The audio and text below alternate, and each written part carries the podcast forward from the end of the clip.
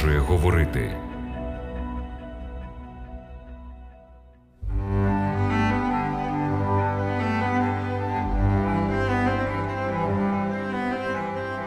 На радіо Голос Надії ми знову маємо нагоду подумати про вічні цінності. У програмі Біблія продовжує говорити.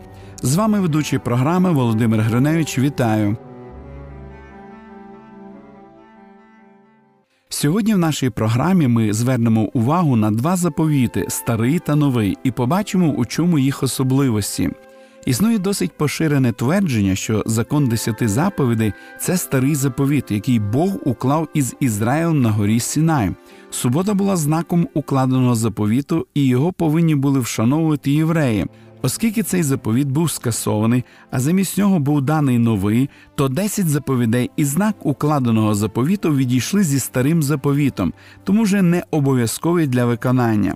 При цьому приводиться ілюстрація про те, що ми зараз не повинні жити за старою конституцією Радянського Союзу, адже вона була дана громадянам нині вже не існуючої держави, і лише вони повинні були її виконувати. Ми ж живемо за новою Конституцією України і за новим заповітом. Зверніть увагу на два тексти з першої книги царів, восьмого розділу. В 21-му вірші записані слова, що були сказані Соломоном, царем ізраїльського народу. І встановив я там місце для ковчега, де Господній заповіт, якого він склав із нашими батьками, коли виводив їх із єгипетського краю. У ковчезі не було нічого, тільки дві кам'яні таблиці, що поклав туди Мойсей на хориві, коли Господь склав був заповіта з Ізраїлеми синами при виході із єгипетського краю. Всі наведені вірші, поза всяким сумнівом, підтверджують, що закон десяти заповідей дійсно є одним із завітів між Богом та Ізраїлем.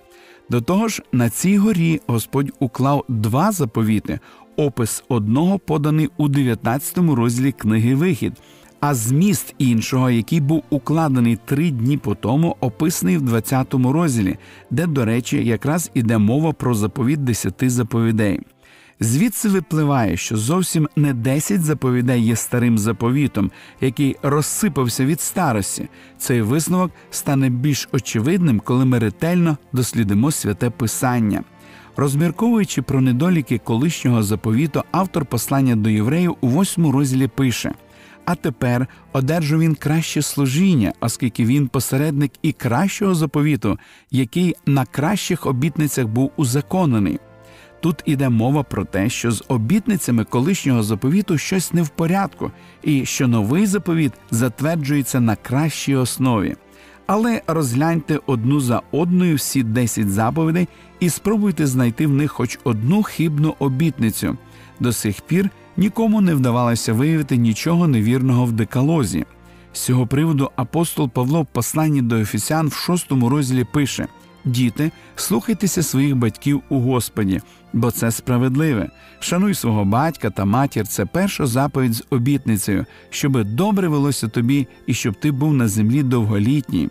Це п'ята заповідь, і в ній міститься обітниця довго життя тим дітям, які будуть коритися своїм батькам. Чи можете ви знайти щось фальшиве, недобре в цій обітниці? Тут Павло цитує саме закон десяти заповідей, а не який-небудь уривок з Нового Завіту, з чого випливає, що Павло, як і раніше, шанував ці заповіді і не сумнівався в необхідності їх виконати. Він не вірив, що вони скасовані. Отже, якщо за часів Павла п'ята заповідь Декалогу, як і раніше, була обов'язкова для виконання, то і четверта, в якій говориться день сьомий субота для Господа Бога Твого, теж обов'язкова. Відповідно до писання, абсолютно неприпустима думка, що закон десяти заповідей це старий завіт, оскільки в ньому немає ніяких недосконалостей.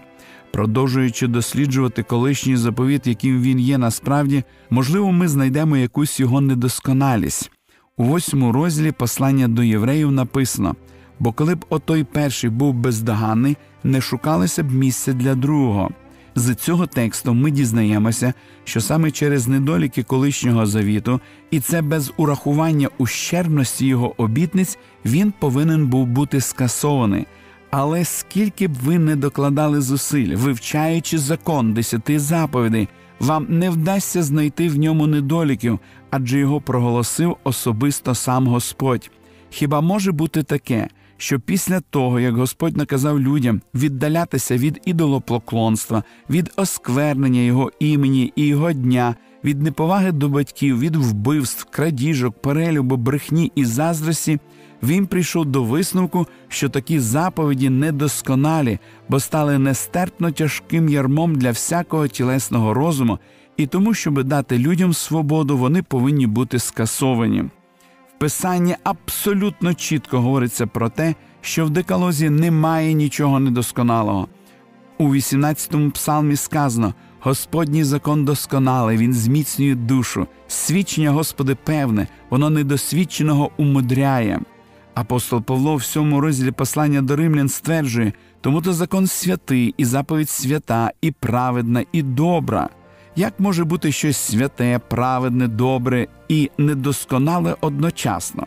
Звідси з усією очевидністю випливає, що опис колишнього заповіту не відповідає якостям десяти заповідей. Але варто лише нам звернутися до того, чим насправді є старий завіт, як ми негайно виявимо, чим він недобрий, ми знайдемо, в чому його недосконалість, і почнемо розуміти, чому він неминуче повинен був бути скасований. Про старий заповіт ми читаємо наступне коли ж каже новий заповіт, то тим назвав перший старим. А що порохнявії, старі та близькі до зотління. Ці слова записані в посланні до євреїв, 8 розділі в 13 вірші. Ці слова підтверджують, що час і нагальна потреба звели старий завіт на нівець, і він відійшов. Ну а закон, хіба він за часів Павла також знецінився? Зверніть увагу на те, що говорить Павло про закон. Тож, чи не нищимо ми закона вірою? Зовсім ні, але зміцнюємо закона. Ці слова записані в посланні до римлян, 3 розділі в 31 вірші. Як таке можливе, що одне і те ж в посланні до римлян затверджувалося, а в посланні до євреїв скасовувалося? Припустимо, слово закон в посланні до римлян в 3 розділі, в 31 вірші, ми замінюємо на вислів старий заповіт. Що в такому випадку виходить? Тож, чи не нищимо ми старий заповіт вірою? Зовсім ні, але зміцнюємо старий заповіт. Такі зміни відповідали Писанню, якби закон і старий завіт були тотожні. Але абсурдність цієї підміни з усією очевидністю доводить помилковість думки про те, що закон Божий, 10 заповідей це старий заповіт. З'ясувавши, що старий заповіт не тотожний закону 10 заповідей, ми тим самим підготувалися приступити до розгляду 19 розділу книги Вихід, щоби з'ясувати нарешті, в чому ж полягав старий заповіт. Але перш ніж ми почнемо наше дослідження, давайте ще раз переконаємося, що про 10 заповідей говориться як про заповіт, який Господь уклав з народом ізраїльським на горі Сінай. Мова про цей заповіт іде в 20-му розділі книги Вихід. Я повторюю, що трьома днями раніше був укладений інший заповіт, про який говориться в 19 розділі. Отже, їх стало два, причому обидва укладені на Синаї. Те, що з Ізраїлем було укладено не один заповіт, а більше, очевидно, з наступних слів апостола Павла. Вони ізраїльтяни, що їм належить синівство, і слава, і заповіти, і законодавство, і богослужба, і обітниці. Це Римлян, 9 розділ, 4 вірш. Множина слова заповіти підтверджує сказане.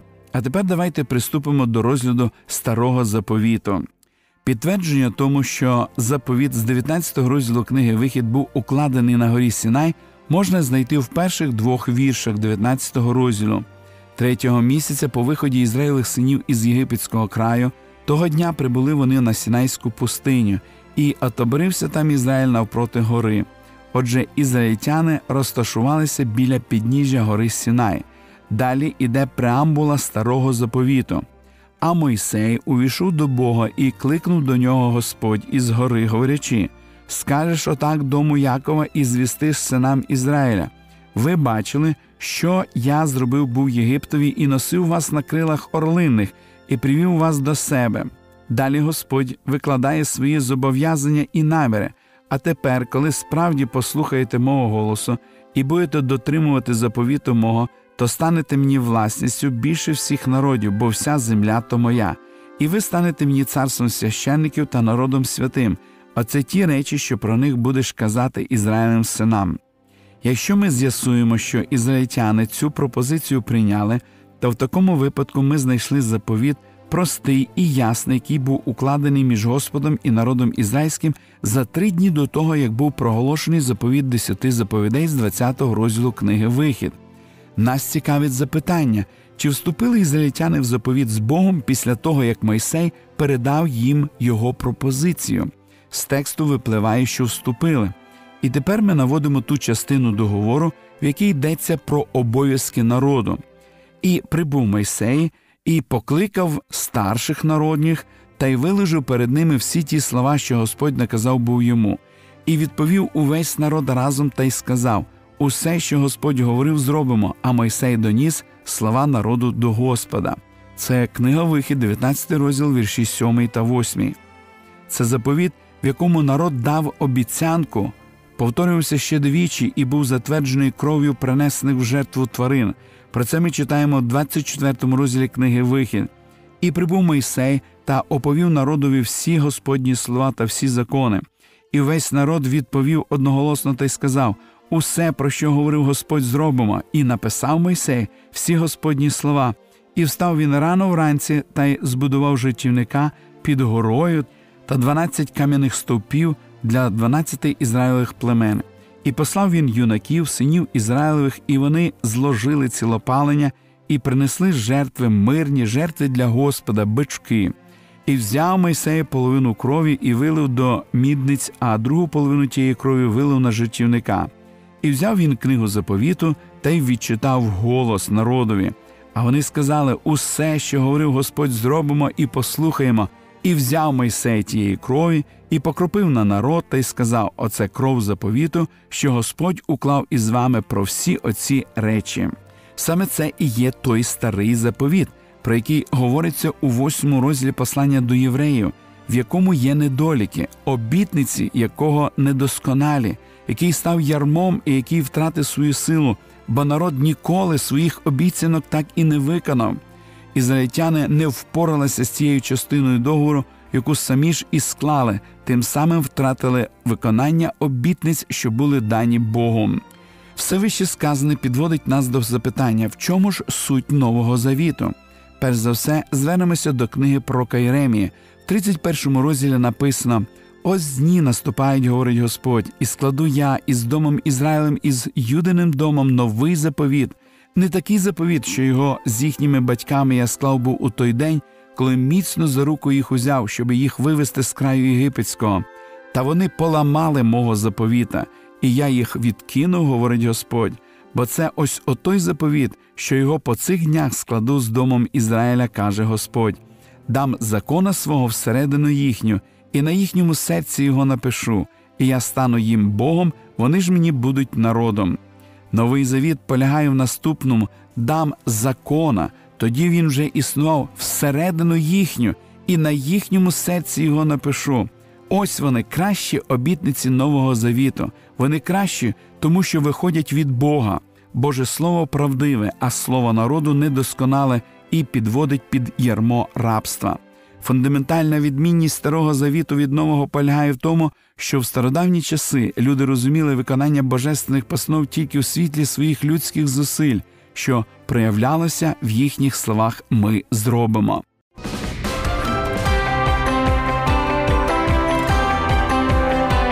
Лише світло, лише добро, лише надія.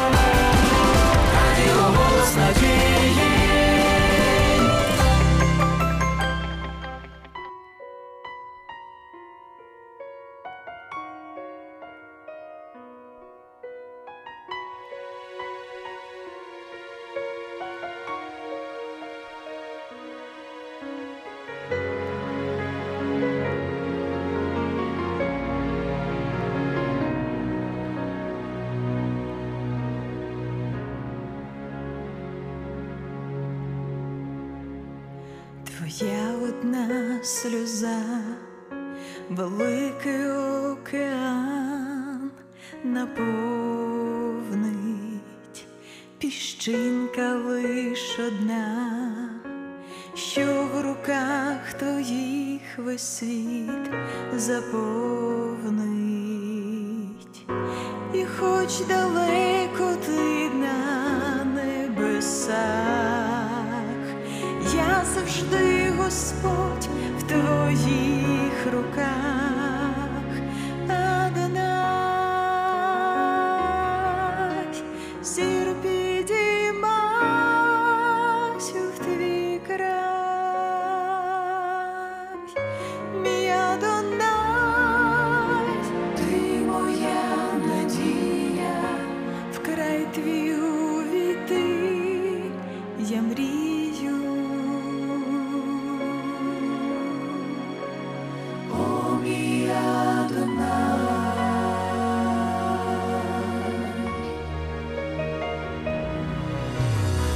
ніжний серце стук, постійно, Боже мій, я чую,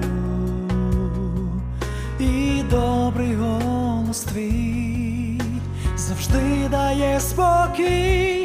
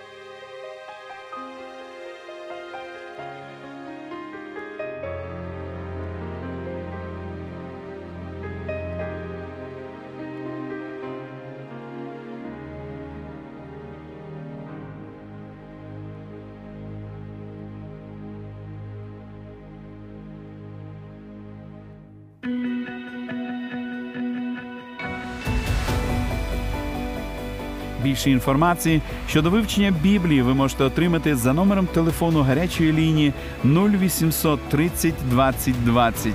А я прощаюсь з вами до наступної зустрічі.